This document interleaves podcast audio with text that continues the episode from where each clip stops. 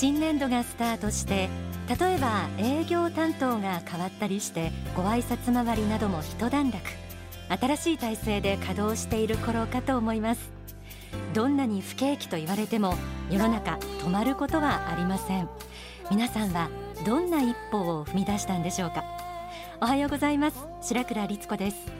あなたを輝かせる心の目覚まし天使のモーニングコール。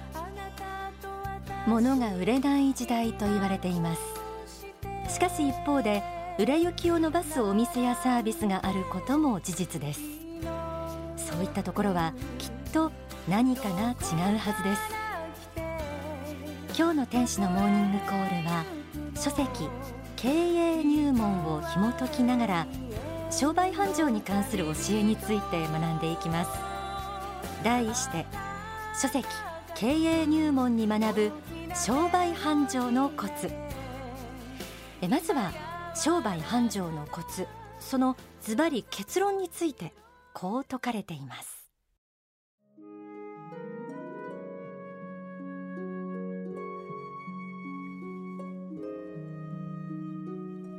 商売繁盛のコツとは何か？ということについて結論を一つだけ述べるならそれは人に感動を与えるということです。商売が繁盛し利益が大きくなるようにしたければ人に感動を与えることが大切です。これが業界や業種を問わず社長から末端の従業員あるいはパートの人に至るまでどのような立場の人にも通じる商売繁盛のコツなのです。結論はこれだけです。あなたの言葉や態度あなたが売った商品やサービスなどさまざまな仕事を通して相手に感動を与えることです。これに成功し続けることができた人はどのような業種であっても仕事が上向きになっていくことは確実です。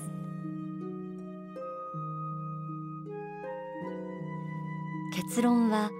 人に感動を与えることとありました。例えば接客業なら笑顔だけでなくかゆいところに手が届く配慮や気配りが徹底したサービスを受ければ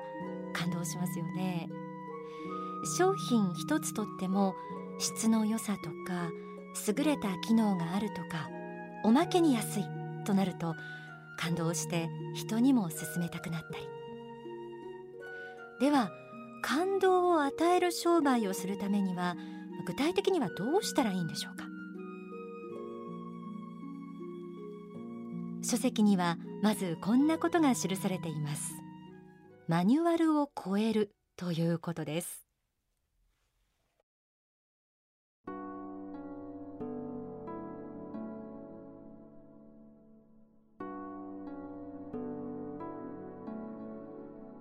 マニュアル通りの対応は当社の都合でしかなく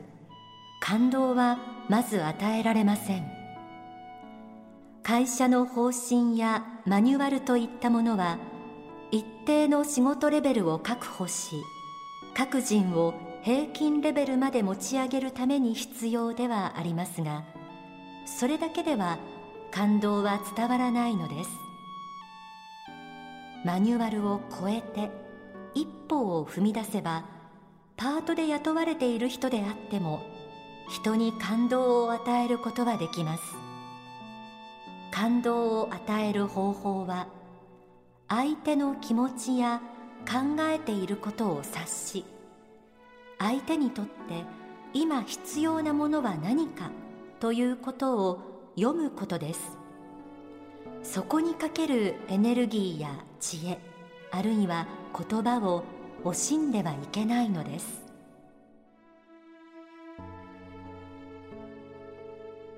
マニュアルによってサービスの質が一定に担保されていることはお客の側にとって基本的にはありがたいものです。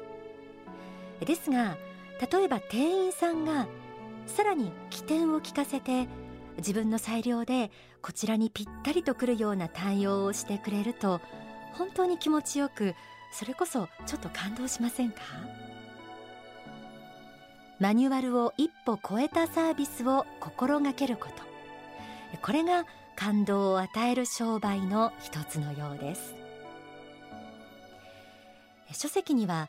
お客様のためではなくお客様の立場で考えているか。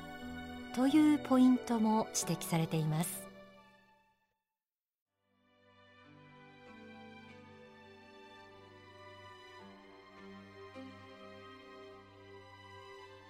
どこの会社でもお客様第一主義ということを掲げ顧客を大事にせよお客様の方を向けなどと言葉としては言っているのですがこの点に関してよく間違いがあるのです。その間違いとはお客様のためにと言いながら自分たちの考え方やり方を押し付けていることが多いということです。本社など現場から離れたところでこのようにすればお客様のためになると考えていても自分たちが良いと思うことを顧客に押し付けているだけの場合があるのです。正しい考え方はお客様のためにではなくお客様の立場で考えることです。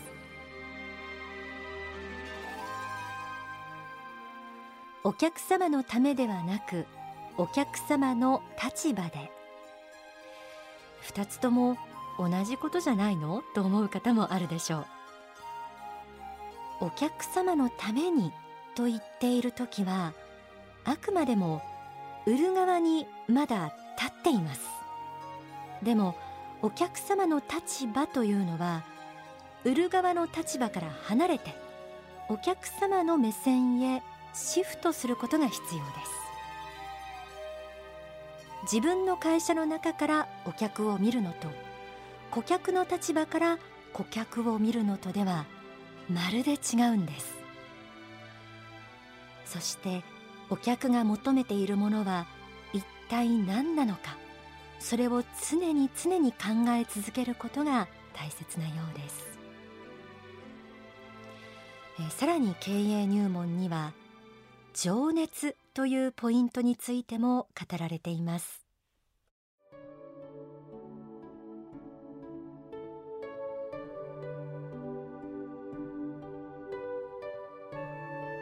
顧客に感動を与えるために必要なものは何であるかというと言い古された言葉ではありますがやはり情熱です。社長であろうと部長であろうと課長であろうと一社員であろうと熱意がなければ人に感動を与えられません。どんな会社であっても同じです。例えば部長に熱意があればその部長のもとで働いている部下にも熱意がビリビリと伝わっていくのです。その熱意のもとにあるものは仕事が好きであるということです。自分の仕事が好きでなければ熱意は出てきません。さらに好きな仕事だから熱意が出るという考えとは逆に熱意を込めて仕事をするとどんな仕事でも好きになってくるという面もあります。仕事を面白くするにはその仕事の中に使命感というべきものを感じなければいけないのです。この仕事を通じて私は世の中に奉仕していくのだという気持ちで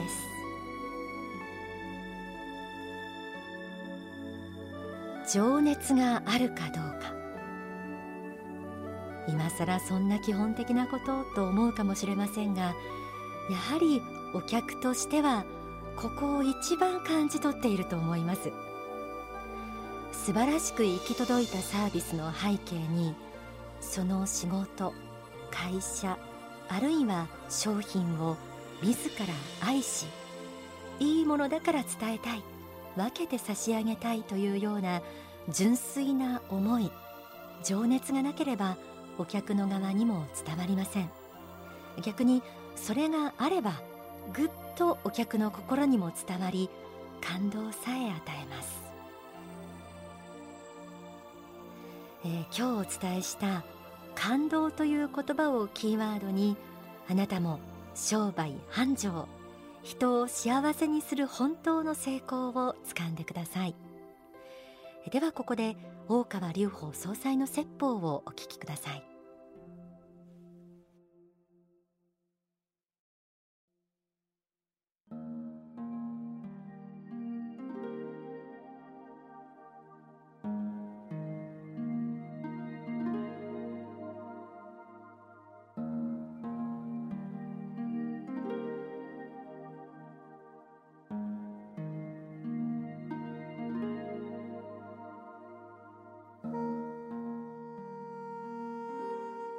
ですが基本的にはお客様中心で会社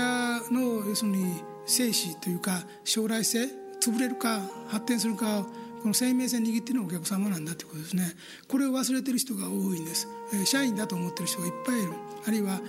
社長だと思ったり管理職だとか部長だとかその会社の幹部が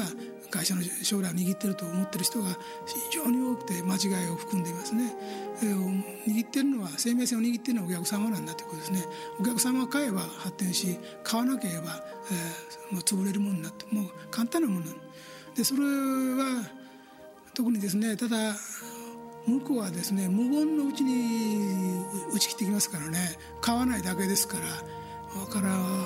これは辛いですよ、うん、買わないだけ。でもねそれがなかなか分からないんでな。そういう無言で打ち切ってしまう商売を打ち切るっていうか取引中止しちゃいますか。お客様は買わないでよそ行くだけですから。これを見誤ったらやっぱ潰れるんですね。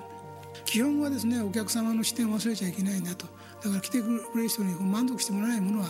ダメなんだと。そういう悪い仕事は淘汰されるんだと。淘汰されて当然なんだと。いうことですね。でその単品商品ではそれはいいと思ってても全体にとって大きなマイナスが起きるんだということですね。そんなようなことを考えなきゃいけないんだということですね。やはりこれからはやっぱり高付加価値のものを目指さなきゃいけない。そのためにはあの相場的にはいろんなものを手出すという考えではなくて我が社の強いところにですね集中して経営資源を投下してその面については局地戦においては大企業にも負けないような強みを発揮しなきゃいけない。値下げは一時的にはしのげるけれども値下げで長く商売を続けて勝つことはできないと。やはり高付加価値のものを出して、えー、高い商品が売れるような方向で努力しないと中小なんて生き延びるもんじゃないよということね。それから、えー、経営合理化のためにいろいろやってるのかもしれないけどお客様がそれを手にした時食べた時ねサービスを受けた時に満足を受けるものでなければ将来性はないということね。そのためにはありとあらゆる努力をしなければダメなんだということですね。ここに焦点を合わさないと絶対にダメなんだと自社中心で考えたんではダメなんだと。から自分たちで考えてこれは経営の効率がいいですね合理的ですねこれなら不良品が少ないあの在庫が減るでしょうねこれなら、えー、従業員が少なくてもいけるかもしれんとかいろんなこと考えるんだけど中でいくら考えてもお客さんに見放されたら潰れるしかないんだと。いうところをですね考えなきゃいけない。これはやはり経営とはいえ大きな意味ではやはり人類への貢献であるし人類への愛のためにやっているんだからそこに悪意があったり手抜きがあったりですね人に害を与える知らず知らずのうちに害を与えて自分の身よかれという心があるならそれはやはり地獄的なもんなんだからね、そういうものは潰れていってそれはそれが正義なんだということですね。そういう潰れる会社は神頼みしても神様は助けてくれない。神様は潰れた方がいいと思ってるからかもしれない。そこを謙虚に反省しなきゃいけませんね。だからうまいことやってるとこだけは儲かってるわけじゃないんだということですね。それを謙虚に反省して研究してそして生きる道を探していただきたいと思います。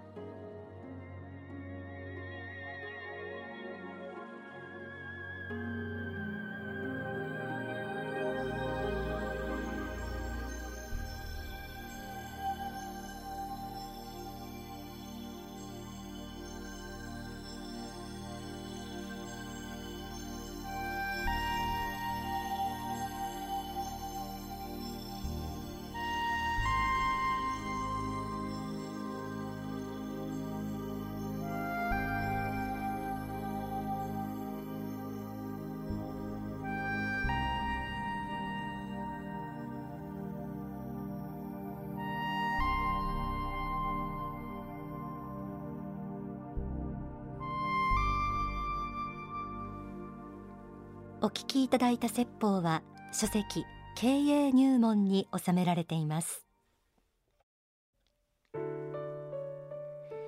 今日お伝えしたこと分かりきってるよという方も多いと思います。そして精一杯やってたって苦しいんだという声も聞こえてきそうです。ただ発展をも説く宗教として改めて一緒におさらいさせていただきました。そして本当の経営本当の商売などその奥には自分を深く見つめる作業自分の会社や店の運営をとことん反省する作業など内省が必要です。その内省や反省の物差しとして宗教的な視点を当ててみてもいいかもしれません。宗教的なご利益とは本来自助努力や信仰心があってこそ降りてくるという面があります。後ほど今日テキストのようにご紹介した書籍経営入門のプレゼントもあります。そのままお聞きください。